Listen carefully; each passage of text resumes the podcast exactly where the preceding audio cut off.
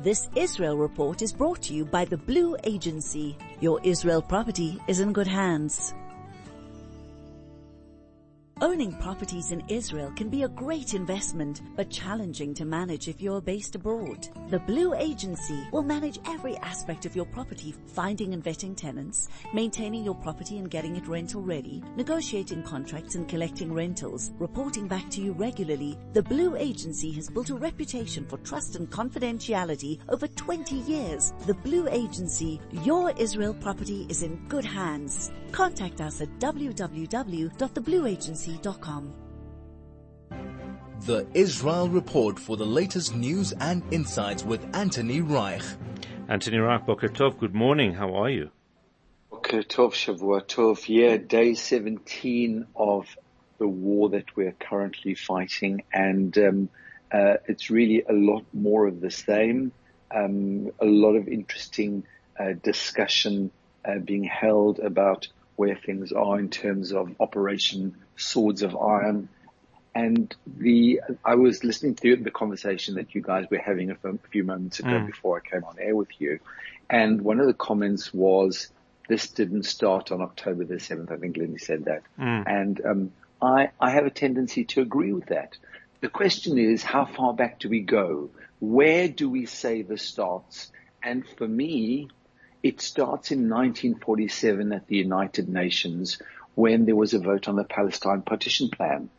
And let's not forget that at that time, there was no such thing as Palestinian people. They didn't exist. We had Arabs and we had Jews. And uh, at the United Nations, the proposal was put forward for the then state of Palestine, which was under British protectorate, to be split into an Arab country and a Jewish country and the uh, United Nations voted in favor of that plan. And the offer was put to the Arabs to establish a country in part of the land, and the offer was put to the Jews to establish a country in part of the plan. And and um, as I heard somebody uh, so succinctly say, the Jews looked at it and said, "What? That's what you're giving us? Really? Okay, we're going to take it." Mm, mm. And the Arabs looked at this and said, "What? That's what you're going to give us? We are not going to take it because we want, well, do we want everything? Do we want the land? Or is it that we don't want the Jews there? And that's, I think, mm, where mm. this particular chapter of the story really begins and where we see it playing out on October the 7th, amongst other things, because that's really just another chapter in this ongoing saga of the Arabs don't want the Jews here. And along the road, we have this establishment of a notional people called the Palestinians. And they are people who really are unwanted um, by all the Arab nations. There's no Arab nation who wants to allow those people to live there. In Jordan, where many of them live, they have not been afforded citizenship and many of them live in refugee camp status. And there's been a, a huge a resistance against them taking up any kind of situation position within Jordan. Let's not forget that the grandfather, the current king, uh, king of Jordan, Abdullah, the grandfather was killed by the so-called Palestinian people who then were not Palestinian people, but were somehow um, also not in favor with the Jordanians and we're very much uh, in conflict with the Jordanians. So um, this is a saga that's been running for a long time, and um, what we're seeing now and what we saw on October the seventh is just the latest chapter in a, a story which says we don't want the Jews here, and we will do whatever it takes in order to um, somehow get rid of the mm, Jews mm. Um, from being around here. Anthony, what is the current status of the operation so far? Uh, can I just ask you this? We were talking about this earlier. It's called Operation Swords of Iron. I, I, I don't like the name simply because I don't remember it. Even as I'm saying it, I've got to look the name up. Uh, is it being called that in Israel? Is it being called the October 7th War, the Simchat Torah War? How are people referring to it in the streets and in the papers in Israel? So officially it's been called Operation Swords of Iron. Um, there is no real uh, reference to it being the Simchat Torah war or the October 7th war. I know that in the um, English speaking community, a lot of people are talking about October the 7th. In fact, in America, they like to call it the 10-7. 10-7, um, I've seen that. In order, yeah, mm. in order to somehow try and link it to, um, you know, the, the events of the, what they happened in the United States, the 9-11 story, um, in the United States. Um, so, um, in Israel, officially in the media and in announcements that come out from, um, the military, uh, spokespeople, it's being referred to as Operation Swords of Iron. Right. Charavot Barzel in, in Hebrew, right. that's the way that it's being referred okay. to. Okay, what is the current status?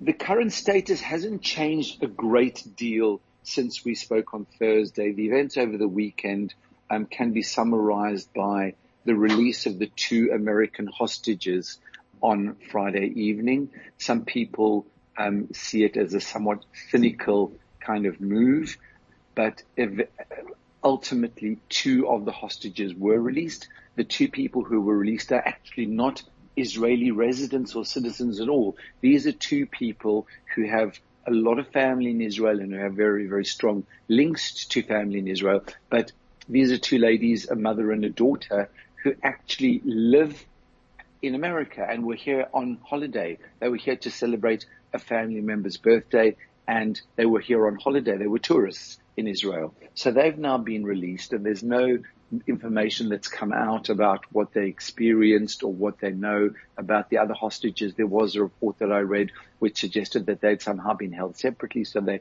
weren't really able to tell a great deal about what's happening with the other hostages.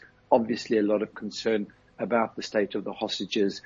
Many, many stories coming out about the massacre that took place on October the 7th and how that's left communities and people and family. A report that I read about 21 orphans who were created mm, on mm. October the 7th from 13 families, children who now are young children who now are without parents who were killed during those massacres. Um, operations continue within Gaza. The IDF continues to strike targets within the Gaza Strip and also against Hezbollah on the northern border. There is really, I mean, even though we don't necessarily want to call it a front that has been created on the northern border, that's essentially what we have. We really have a second front that's been opened on the northern border.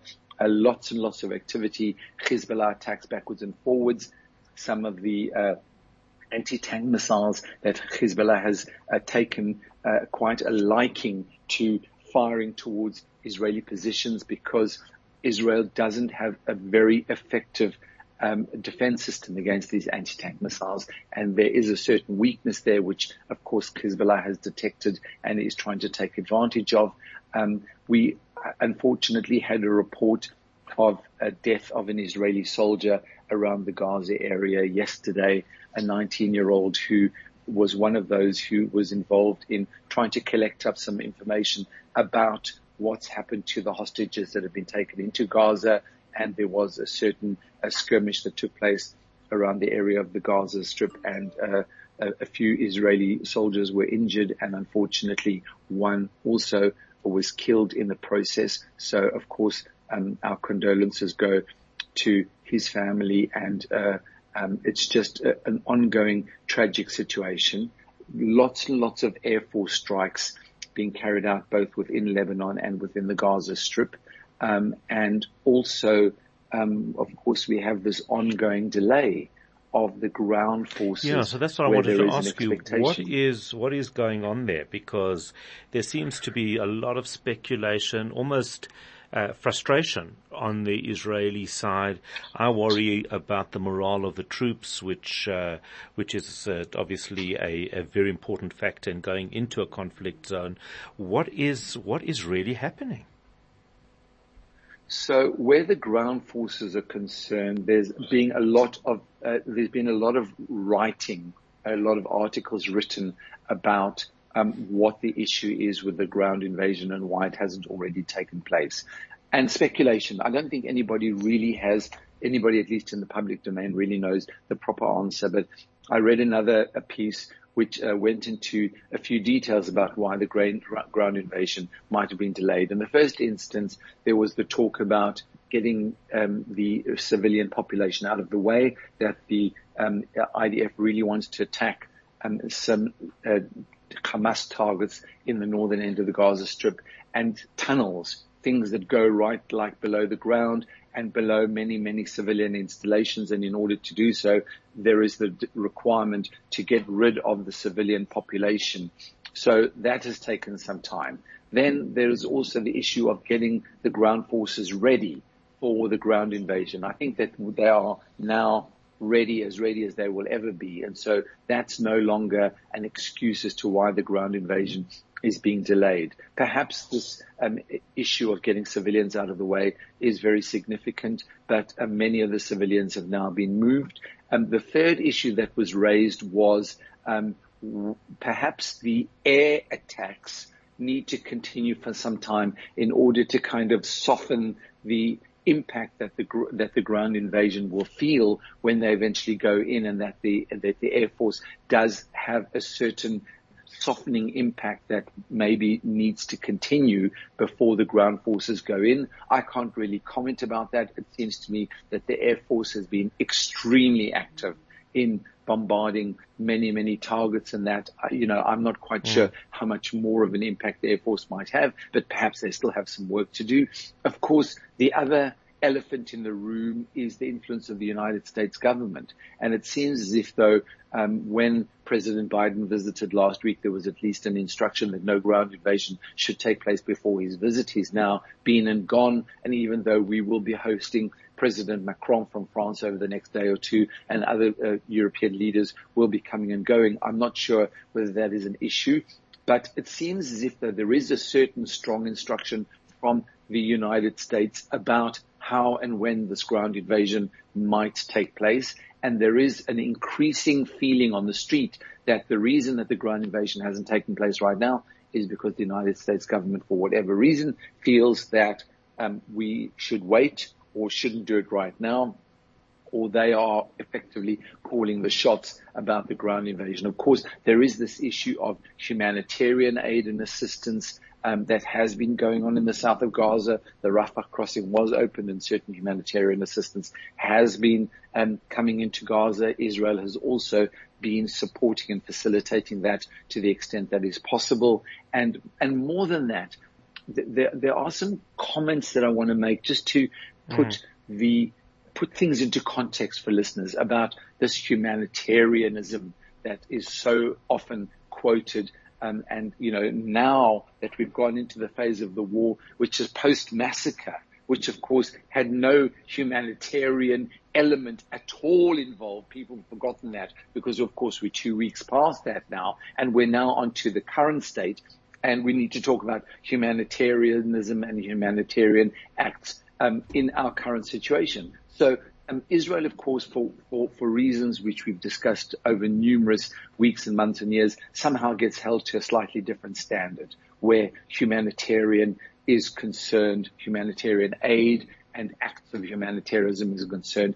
And the moment uh, came when almost 1,500 people were massacred in Israel said the gloves are off and we're going to go in and we're going to do whatever we need to do in order to destroy Hamas infrastructure. Problem is that this humanitarian or non-humanitarian organization called Hamas knows that Israel has a humanitarian side to it and therefore has taken advantage of that humanitarian side in order to put their military installations within civilian areas, knowing full well that the humanitarian side of Israel will say, we're not going to attack those uh, infra- that, that Hamas infrastructure because it risks damaging civilian population, civilian infrastructure, such as hospitals, such as residential areas. That is where Hamas have their infrastructure. And so when Israel is asking people to evacuate and getting civilians out of the area, it's a humanitarian act because what's going to come next is attack against military infrastructure inside the civilian area. And in order to be able to do that without massive civilian casualties, Israel is asking the civilians to evacuate the area so that they can get to the uh, the the military infrastructure that Hamas has put in those areas. And just one more comment before we go to news because we are running late. Mm. Those people who think that Israel has cut the electricity and the water off need to just look at some of the pictures that are coming out from Gaza hospitals. All the lights are on, guys. There is no evidence of lack of electricity in Gaza right now for whatever reason, whether it's in, because of Israel or in spite of Israel. Right now, there is no claim that can be made that Gaza is without electricity. And that is uh, where we leave it. Absolutely fascinating. It's eight o'clock. Anthony Reich, thank you as always. We'll catch you tomorrow morning for the Israel update. That Israel report was brought to you by the Blue Agency. Your Israel property is in good hands. Owning properties in Israel can be a great investment, but challenging to manage if you're based abroad. The Blue Agency will manage every aspect of your property, finding and vetting tenants, maintaining your property and getting it rental ready, negotiating contracts and collecting rentals, reporting back to you regularly. The Blue Agency has built a reputation for trust and confidentiality over 20 years. The Blue Agency, your Israel property is in good hands. Contact us at www.theblueagency.com.